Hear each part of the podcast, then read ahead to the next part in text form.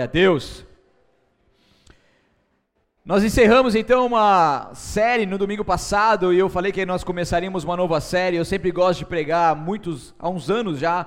Na verdade, eu, eu comecei a pregar a série e eu vejo o quanto que isso é importante, o quanto que nós crescemos junto, nós aprendemos junto, o quanto que nós podemos mergulhar mais profundamente num tema específico e ali poder colher maiores informações possíveis dentro de um tema e a gente consegue não ficar no nível raso daqueles temas, mas sim mergulhar muito profundamente. Foi assim com as últimas séries e será assim com essa nova série que se inicia hoje, aonde eu estarei falando aqui sobre paternidade. É uma palavra profunda, é um tema profundo, é um tema que abrange muitas coisas. Hoje a gente vai dar um início aqui, a gente vai poder aprender um pouco mais sobre o que, que a ausência da paternidade faz e o quanto que é difícil para muitas pessoas olharem para Deus como pai, sendo que é uma geração que cresceu sem uma figura paterna e existe sim um conflito grande com essas pessoas de poderem olhar para Deus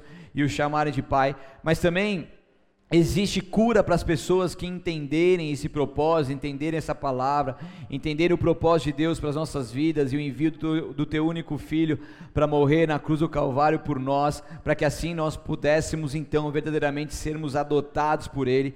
E essas pessoas então que entendem isso verdadeiramente conseguem desfrutar de um amor de um Pai Celeste de uma forma sobrenatural, mesmo com uma ausência física de um Pai terreno.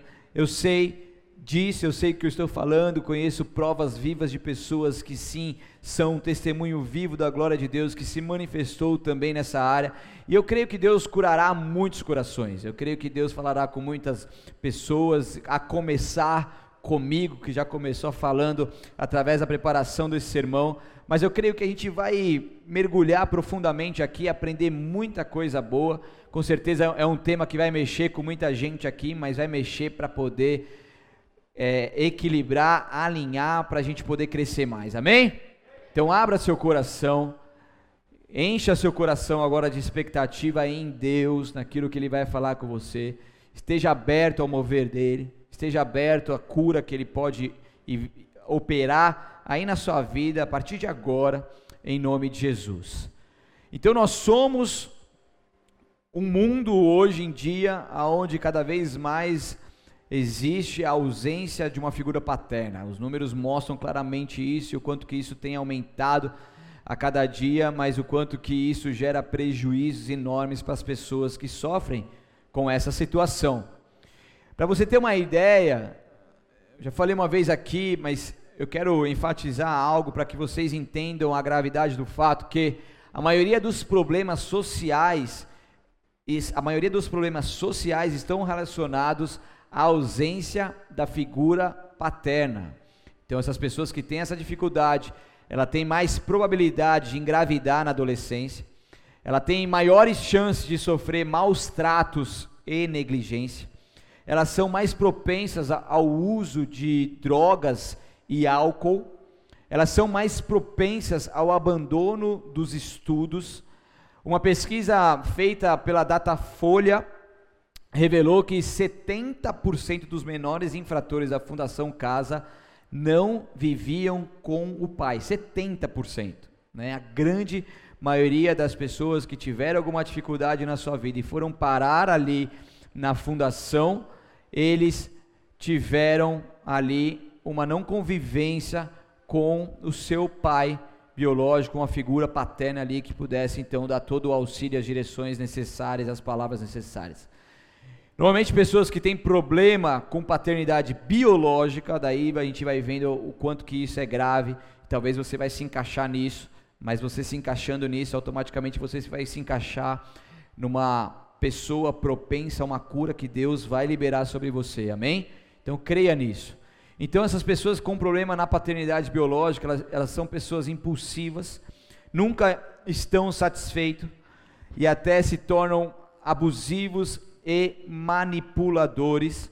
São pessoas que amam outras pessoas desde que sejam úteis para ela. A partir do momento que essa pessoa não é mais útil, ela, ela é descartada. Então, são pessoas que é, elas não conseguem se sentir saciadas, satisfeitas e, de certa forma, manipulam situações. Essas pessoas vivem problemas e que não estão apenas relacionados à ausência da física de um pai, mas também isso ocorre na, na, na, na presença de um pai disfuncional, ou seja, de um pai que existe fisicamente, mas não cumpre a sua função como pai, e é o que a gente tem visto muito, né? A pessoa está ali, mas só está ali de corpo, não está ali de todo o coração, não está ali ajudando o filho, o filho está sendo crescendo cada vez mais largado, e isso também ocasiona problemas sobre os filhos. Então, é um pai que acaba atuando nega, tem outros também que são omissos, mas também tem outros que, que, que disfuncionais atuam negativamente, então, na construção de um ser problemático, ou seja, isso pode ser feito inconsciente ou consciente, muitas vezes são inconscientes, mas a pessoa ela acaba sendo usada ali para poder construir algo negativo para os filhos. E aí que nós vemos uma geração que cresce sem a identidade, que eu já falei isso aqui sobre a palavra filhos de Deus e filhos ou filhos da Babilônia, aonde a gente vê uma geração crescendo, aonde ela não sabe quem ela é, da onde que ela veio, nem para onde que ela vai, e acaba se apegando em coisas, se apegando em pessoas, se apegando em identidade alheia, para poder se autoafirmar e de alguma forma ser alguém, ser aceita por algum clã, ser aceita por algum grupo ou alguma coisa do tipo, porque muitas vezes não é aceita pelo próprio pai. Com isso, as pessoas passam então a ter dificuldade em ter Deus como pai, em se em submeter a uma liderança espiritual e natural, que impede essa pessoa de ter maturidade como filho. É uma pessoa que, quando ela é repreendida, ela tem dificuldade com isso. Ela não vê essa repreensão como algo bom e construtivo para a vida dela, mas ela vê como algo que é uma perseguição. Ela acha que todo mundo está tá perseguindo ela, e muitas vezes, e ela então não consegue é, receber muitas vezes uma exortação, não consegue ter um contato mais íntimo com uma liderança espiritual, com uma liderança natural, seja no emprego, por exemplo, né? E ela não consegue conviver com uma maturidade como filho, né? A gente vê, infelizmente, o quanto que isso é real e é notório pessoas que têm problema com paternidade, pessoas que não têm, e, e, e muitas vezes, poucas vezes, na verdade, a gente precisa em algumas partes, algumas vezes aí chamar a atenção de alguém ou falar alguma coisa, e é notório as pessoas que entendem que esse chamamento de atenção não é uma perseguição e não é algo da carne, mas sim é algo que vem que visa melhorar essa pessoa, que é uma exortação e a exortação ela tem a raiz da palavra o amor. Então ela é feita por amor, com amor para o bem daquela pessoa e o bem do reino. Tem uns que não entendem, tem uns que entendem, compreendem, lógico que receber uma exortação não é legal para ninguém, mas quando compreendem, aplicam isso, desenvolvem e crescem absurdamente. Outros que têm esses problemas, eles acabam rejeitando essa exortação e simplesmente, na maioria das vezes, pega sua malinha e vai embora. Né? A gente viu uma pessoa há anos caminhando com a gente, que nunca deu uma bronca na vida, nunca dei uma bronca na vida, uma uma chamada de atenção, ah, pegou essa uma palavra da chamada de atenção, construiu um prédio em cima daquela palavra e simplesmente colocou ali a sua o seu argumento, o seu argumento inconclusivo para poder tomar uma decisão de pegar as malas e ir embora, para você ver o nível. Então, quantos anos junto e de repente uma atitude se torna todos os anos anteriores descartáveis, foi o que eu falei aqui. Elas amam até o momento que as pessoas são úteis, até o momento que as pessoas estão agradando. A, pessoa, a, pessoa, a partir do momento que isso não ocorre, pega a malinha e vai embora. São pessoas que não fincam suas raízes, né? Tá sempre indo para um lado para o outro, daí pulando, infelizmente, de igreja para igreja e não conseguem fincar suas raízes. Estão comigo ou não? E isso é muito sério. Então, eu, quando entendi que eu me converti, no, meu pai pastoreava uma igreja, me converti na igreja Bola de Neve, lá na sede, no antigo Bingo Turiaçu, lá na rua Turiaçu. Me converti ali em abril de 2005.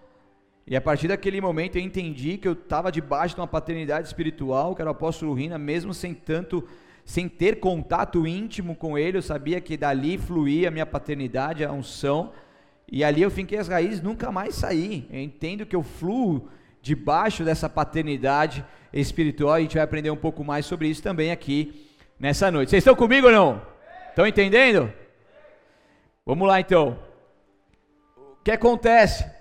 O impulso pela aprovação de um pai é tão grande nessas pessoas que sofrem essa rejeição, que alguns homens, algumas pessoas respondem à ausência do pai envolvendo em comportamentos destrutivos e viciantes. É como se tem um vazio ali dentro.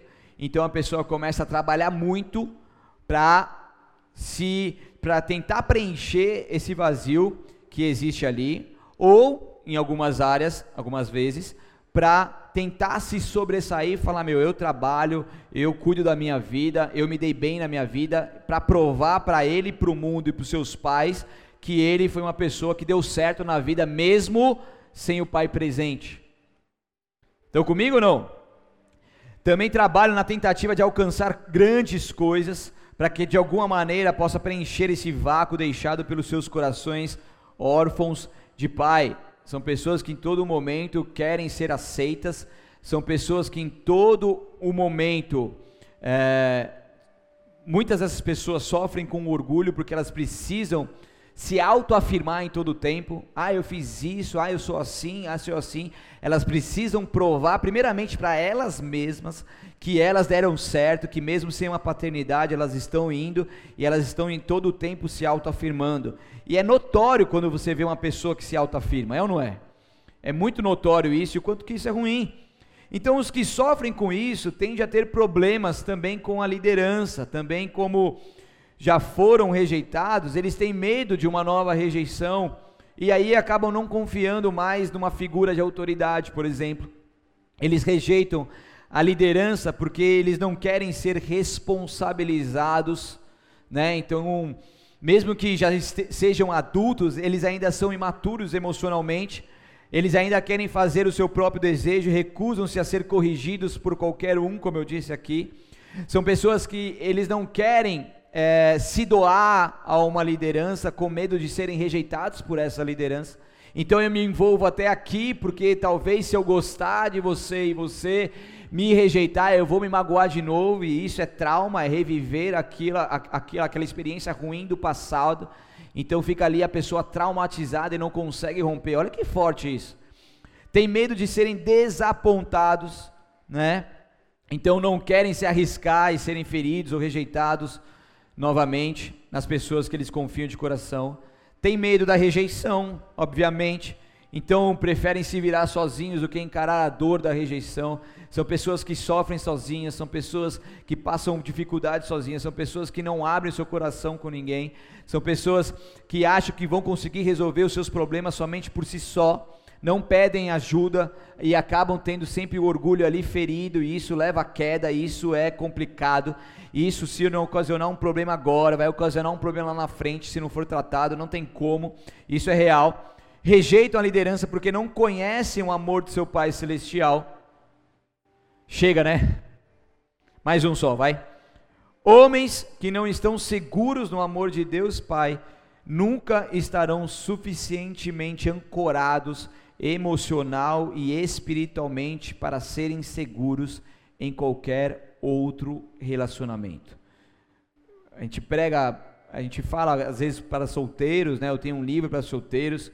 Eu sempre falo com os solteiros que enquanto ele não conseguir ser curado nessa ausência paterna, isso pode ocasionar problemas quando ter o seu cônjuge lá na frente.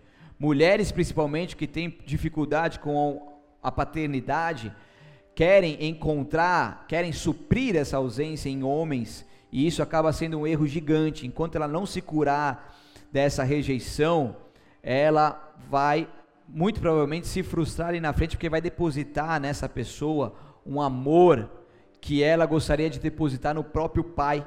Então essa pessoa, ela vai acabar ficando sempre em débito com essa mulher, porque ela sempre vai exigir algo a mais desse homem algo a mais como ela gostaria que tivesse com o pai, por exemplo. Isso acontece muito, isso acontece muito de forma inconsciente.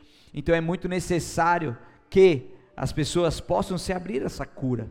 Amém? Porque senão sempre vai ficar uns. Às vezes é o ciclo que não fecha, é, é, é aquele fantasma que está sempre ali em volta, querendo sempre falar as mesmas coisas, aquela batalha na mente, aquelas setas que sempre vêm acontecendo e sendo lançadas sobre nós. Então a gente precisa parar, respirar, entender, acordar e se despertar para isso, porque Deus é um Deus Pai, Ele é um Pai que ama os teus filhos. Enquanto a gente não entender isso, a gente não desfruta de muita coisa com Deus. A paternidade é um princípio espiritual e eu falo isso com propriedade. É notório as pessoas que entendem e vivem isso e as pessoas que não entendem. Então a gente vai falar muito aqui das questões espirituais, mas vamos falar das questões naturais também, né? A gente estuda terapia familiar sistêmica e a gente vê o quanto que o não cumprimento da palavra de Deus nas famílias ocorrem problemas graves nas próprias famílias e tudo é a palavra de Deus. Eu acho que se os terapeutas familiares entendessem a Bíblia e aplicassem a Bíblia, a gente ia ter muito menos problema aí. É ou não é, Tati? Porque o negócio é assustador. Daí fala assim, ah, o cara tem problema com o pai e mãe. Tá, na palavra de Deus diz, honra o teu pai e tua mãe para que te prolongue os teus dias sobre a terra e tudo te vai bem. E a pessoa rejeita o pai, tem problema com o pai, tem, tem problema na vida e o seu filho está fazendo a mesma coisa. Tá, então se você aplica a palavra de Deus, entende e vive esse princípio, isso acaba. Isso é notório. Então a gente vai aqui aprender na luz da palavra de Deus como ser curado de tudo isso. E também, logicamente, que eu preciso alertar a vocês as consequências de uma vida que continua dessa forma, assim como eu fiz. Mas hoje vai ser só uma introdução, só para vocês ficarem a par do assunto, mas é um assunto muito extenso, muito profundo, muito bom de se trabalhar. E a gente vai crescer junto aqui em nome de Jesus, amém? Então, apertem seus cintos, porque agora a gente vai decolar. Amém, pastora? Aperta aí, faz assim, ó. Faz aí para todo mundo ver, vai. Você vai, você vai me desobedecer na frente de todo mundo, mano. Eu faço isso por ela, porque ela gosta muito quando eu faço isso. É não é? Só que não, né? Bora então? Agora eu começo a palavra palavra. Que a palavra já começou a ser pregada, mas eu começo a palavra que eu quero que você abra comigo, que é lá em Mateus, capítulo 6, versículo 9 apenas. Meu Deus, isso foi só a introdução. Jesus, vamos lá. Mateus 6, 9. O ser humano, então, ele precisa de uma referência paternal que lhe dê segurança. Jesus Cristo, ele chamava a Deus de Pai. Quando ele começa aqui a palavra, de, a, a oração do Pai Nosso, ele diz lá, portanto, orem da seguinte forma: Pai Nosso que estás no céu, santificado seja o seu nome até aí por enquanto. Então aqui nós vemos Jesus sempre dando a glória ao Pai, sempre chamando Deus de Pai, sempre mostrando para a humanidade essa importância. Então não importa como tem sido ou como foi o tratamento do seu pai, o mais importante é que Deus, ele sim pode ser o seu pai você pode andar debaixo de uma paternidade espiritual também e gerar filhos espirituais também, porque o Senhor ele é conosco, ele quer nos fazer viver essas maravilhas em nome de Jesus. Vai comigo agora em Mateus capítulo 13, versículo 19. Mateus 13, 19. Aqui fala sobre a parábola do semeador. E aqui fala sobre várias sementes, da, diferenciando as pessoas que ouvem a palavra de Deus são como sementes que caem em terra fértil e frutificam, ou como as pessoas que ouvem a palavra de Deus, mas não aplicam. E aí por aí vai falando sobre o povo que infelizmente não aplica a palavra de Deus, e isso vai acontecendo, então as aves de rapina pegam, ela cresce no meio das pedras, cresce no meio dos espinhos e não vinga. E no versículo 19 de Mateus 13 diz assim: as sementes que caíram à beira do caminho representam os que ouvem a mensagem sobre o reino e não a entendem.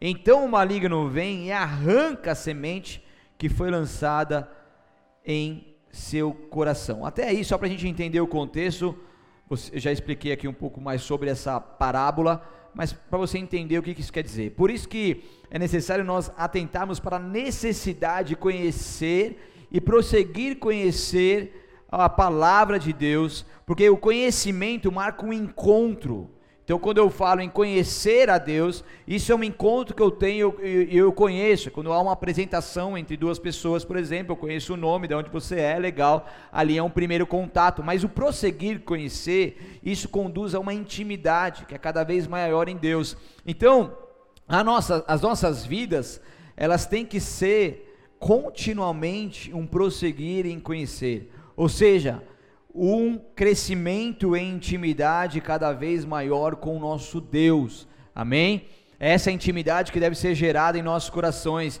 E Deus, Ele é um Deus de gerações. Né? Aqui no, no eu lembro do, da conferência Ramo Frutífero, eu falei sobre o fruto geracional e o quanto que isso é importante nós vivermos e entendermos, porque Deus é um Deus de gerações, Ele trabalha com gerações. Amém? E o inimigo, logicamente, que sabe disso, em todo o tempo ele trabalha para que essas sementes venham ser arrancadas dos nossos corações. É o que diz aqui na parábola, aonde vem o maligno e arranca. Arranca por quê? Porque muitas vezes, porque nós damos então a legalidade para que isso aconteça. Para que também essas palavras de Deus sobre a paternidade também não germinem em nossas vidas. Então é muito importante nós entendermos e aplicarmos para que assim nós estejamos protegidos por Ele. Em Efésios 1, 4, precisa abrir, o pessoal vai colocar aqui na tela para mim, certo? Que diz assim, vou lendo aqui: mesmo antes de criar o mundo, Deus nos amou e nos escolheu em quem? Em Cristo, para sermos santos e sem culpa diante dele. Então, a nossa origem, a nossa origem antes de ser de mãe e de pai, a nossa origem é no céu, então o céu é nossa origem e o nosso destino é o céu. Nós somos criados por Deus, Deus ele nos amou e nos escolheu em Cristo para sermos santos. Então nós somos gerados primeiramente em Deus, com o propósito de Deus para essa terra. Quero te convidar a abrir comigo lá em Hebreus, capítulo 1, versículo 1 ao 5. Hebreus 1, 1 ao 5. Quem achou, dá um glória aleluia aí.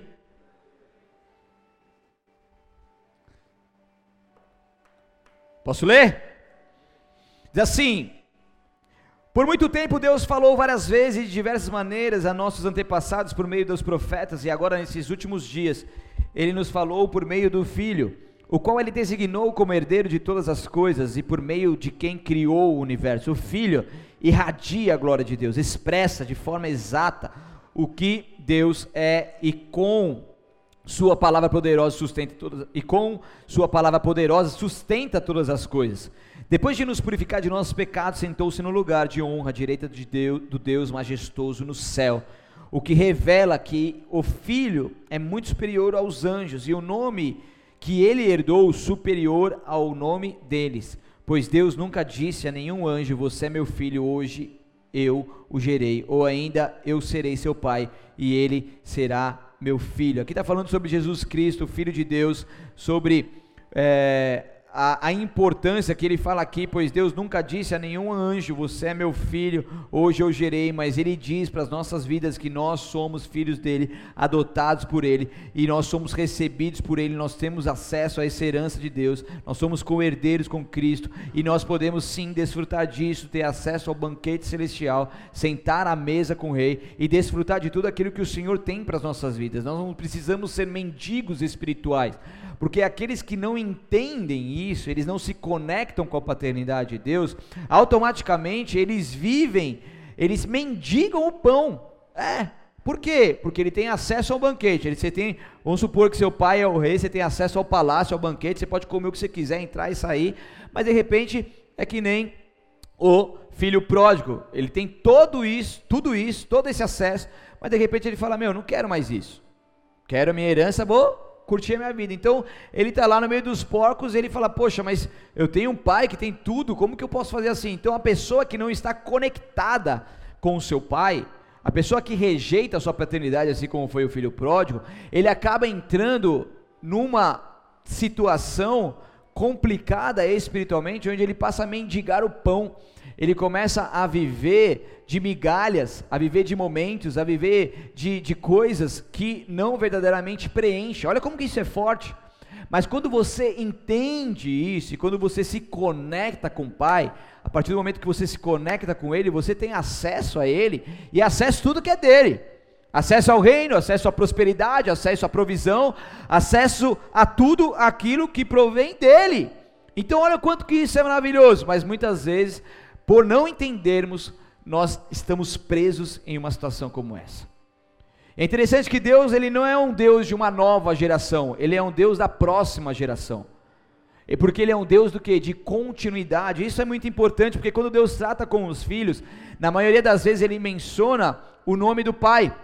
Se você pegar lá na, na genealogia de Jesus em Lucas 3, a partir do verso 23, você vai ver lá tal filho de tal, que filho de tal, filho de tal, filho de tal. Por quê? Porque existe um pai. Essa pessoa só está viva porque um pai o gerou, e sempre no nome paterno, sempre no nome do pai. E ali então nós vemos as coisas acontecendo, aonde Jesus ele menciona o nome dos pais. Então quando a gente fala de uma nova geração, nós precisamos assumir que a geração passada, ela falhou.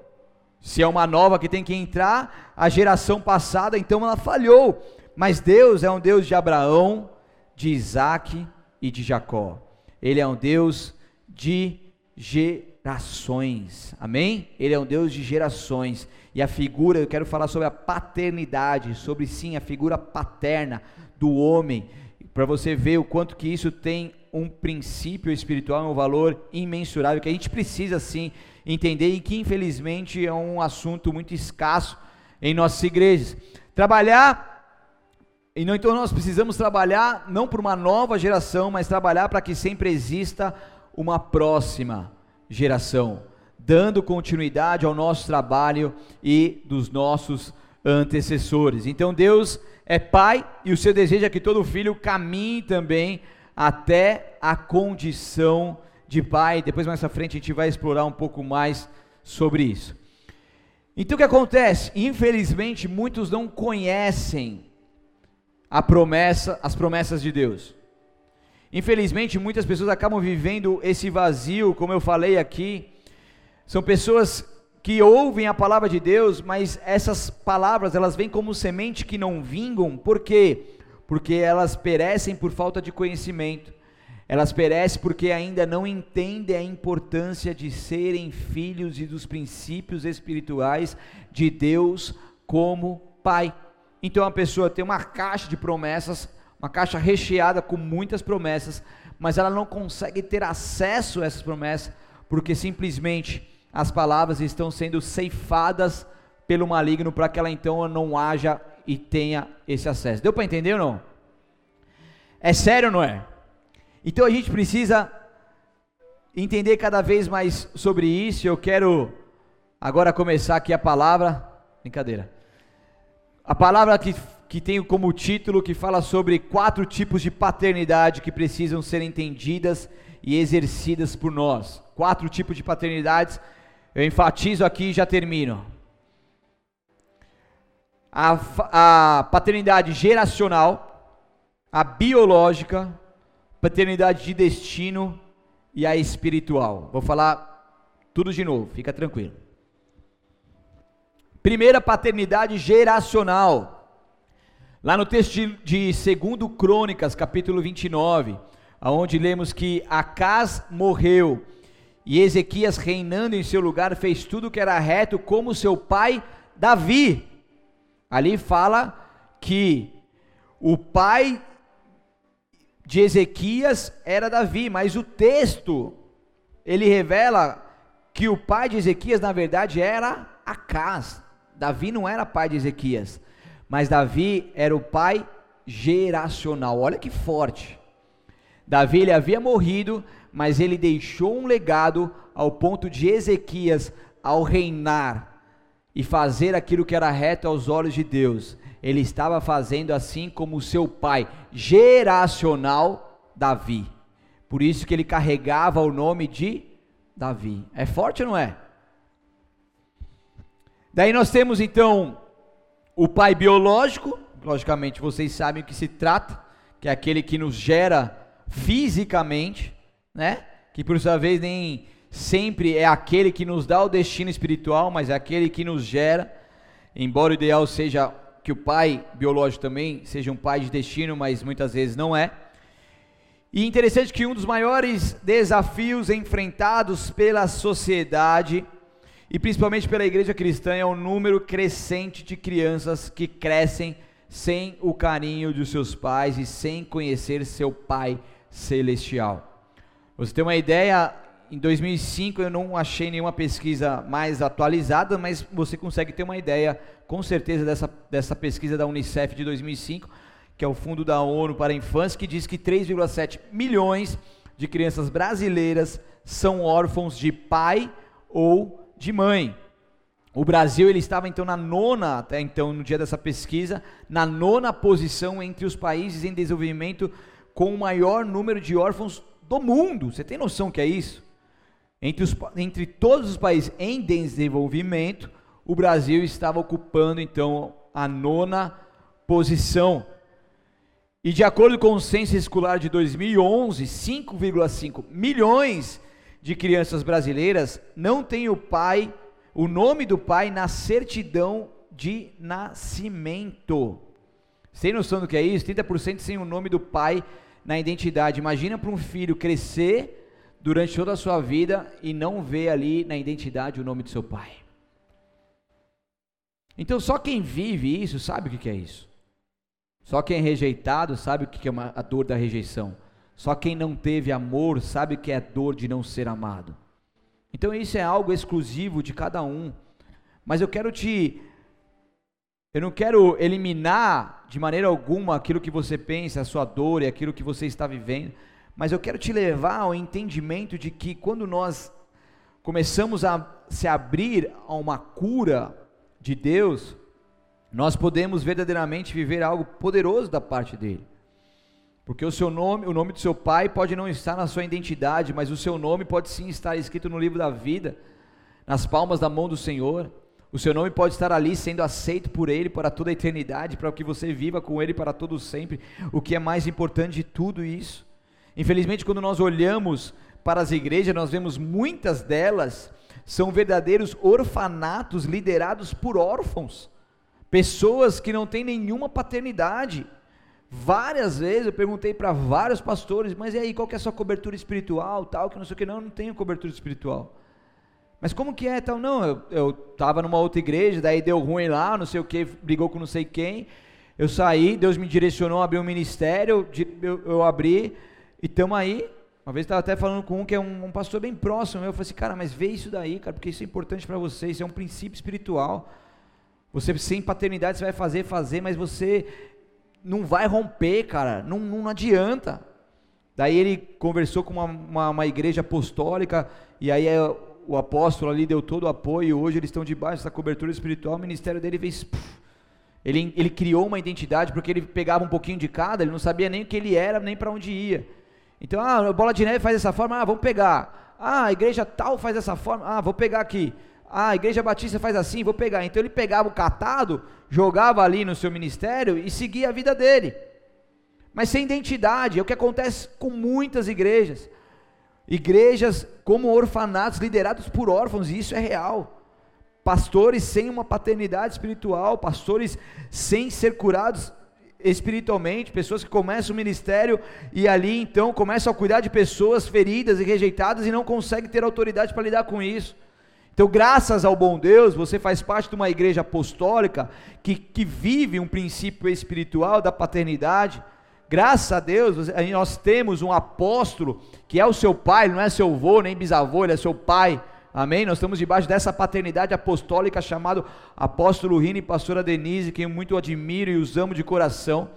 E ali essa paternidade flui, a gente tem a supervisão aqui do pastor Hermes, da pastora Débora, e vocês têm eu e a pastora Fernanda como pastores, e quando você se encaixa, entende a isso, você vive esses princípios espirituais, a sua vida decola. Isso eu não estou falando porque ah, eu preciso ser aceito, não, não é isso, cara, isso é algo seu. partir do momento que você entende isso, mas aquelas pessoas que falam, não, eu vou fazer por minha conta, ah, tem que dar satisfação da minha vida para ninguém, eu vou fazer assim, eles vão fazer, mas vão fazer na força do seu braço e as coisas não vão fluir.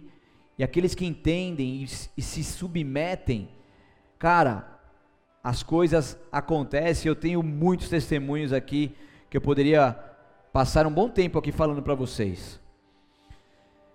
Mas também temos a paternidade de destino, que é todo líder precisa de um pai que lhe dê um destino, que apareça diante dele para admoestá-lo, para direcioná-lo, para falá-lo, para segui-lo. Por isso que é muito importante as células e você fazer parte de uma célula.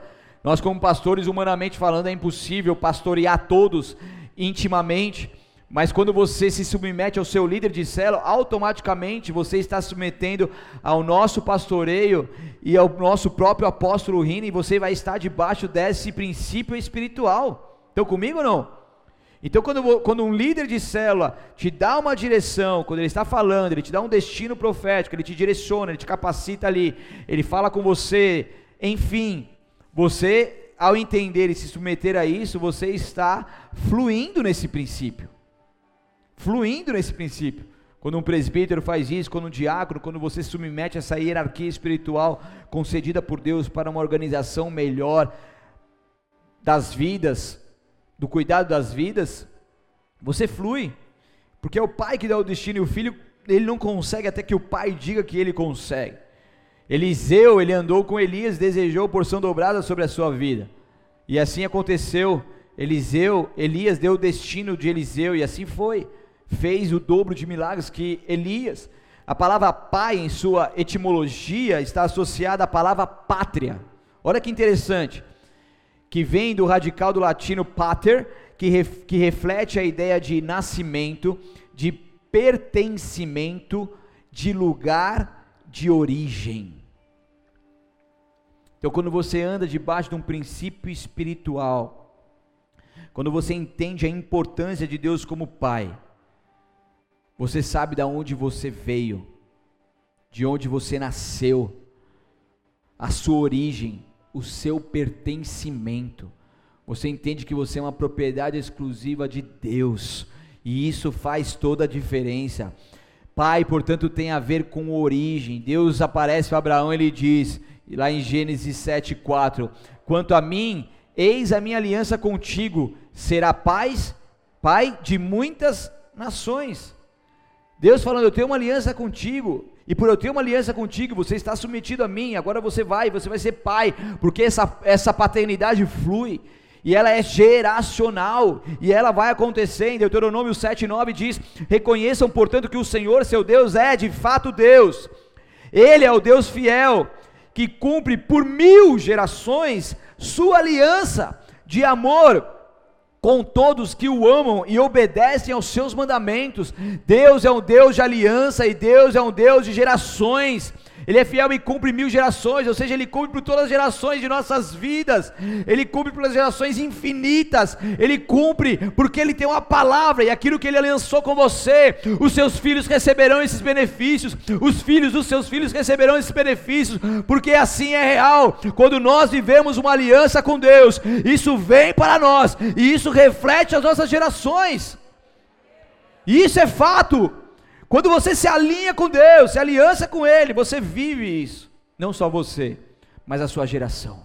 Não só a geração física, mas a geração espiritual. Em nome de Jesus. Por fim, ao Pai espiritual. A igreja nasceu com o propósito de gerar e multiplicar. Já falei aqui uma vez sobre a paternidade espiritual e deu exemplo claro aqui de Paulo que sem sombra de dúvidas, é o maior exemplo de pai espiritual e quantas vezes ele falava que, ah, você é meu filho, Timóteo filho, ele falava a palavra filho e sempre ali agindo e, e, e se manifestando ali como verdadeiramente um pai.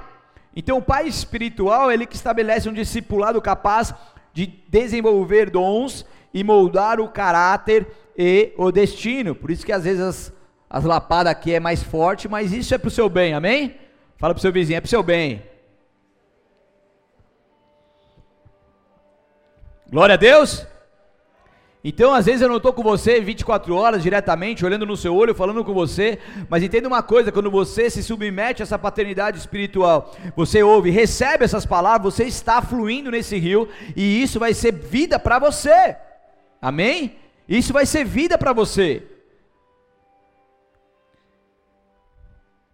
Então, o pai espiritual que ativa o propósito eterno que foi dado por Deus e estava adormecido oferecendo condições para que o filho viva a plenitude do reino. Quantas pessoas que entraram nessa casa adormecidas, como um vale de ossos secos, sem sonhos, sem desejos, sem vontades, sem é, é, ver Deus como Pai e muitas outras coisas mais, sem esperança.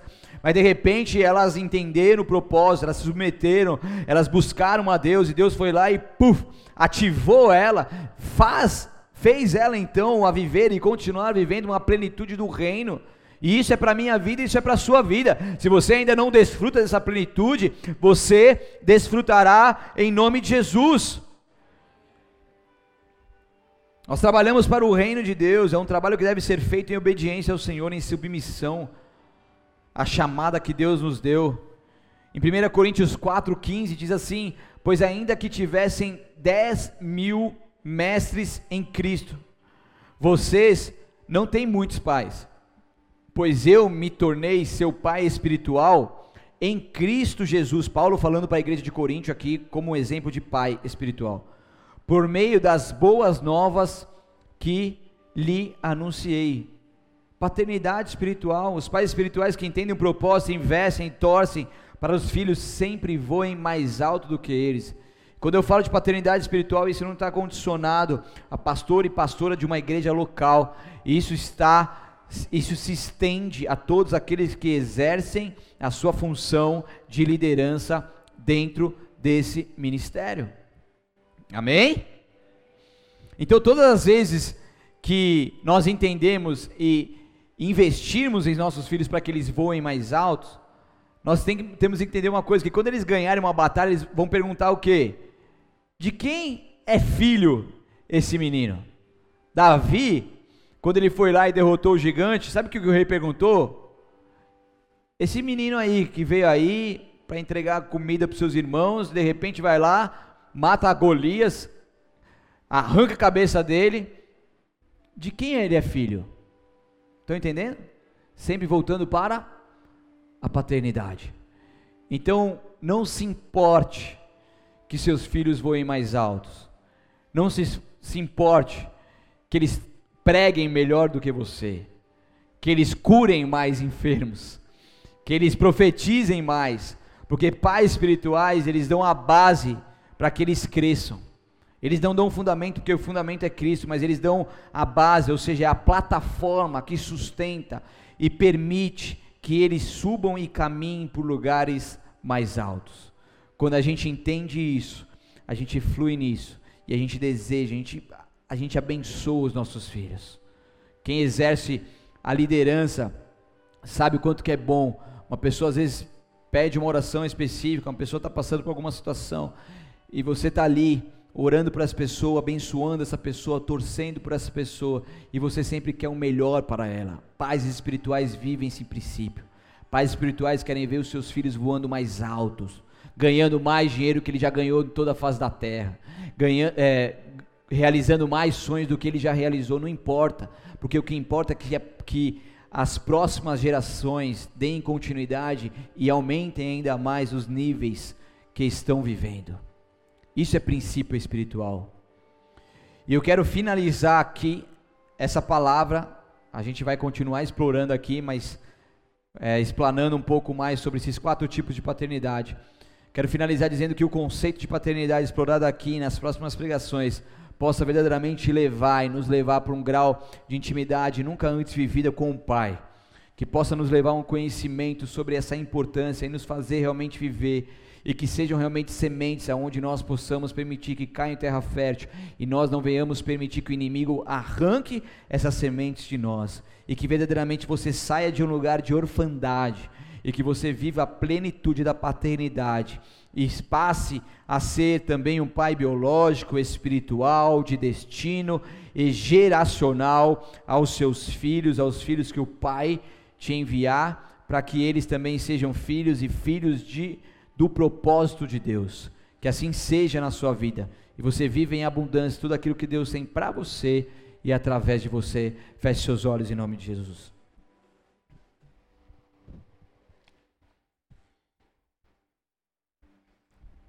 Talvez aqui você está me ouvindo pela primeira vez, conectado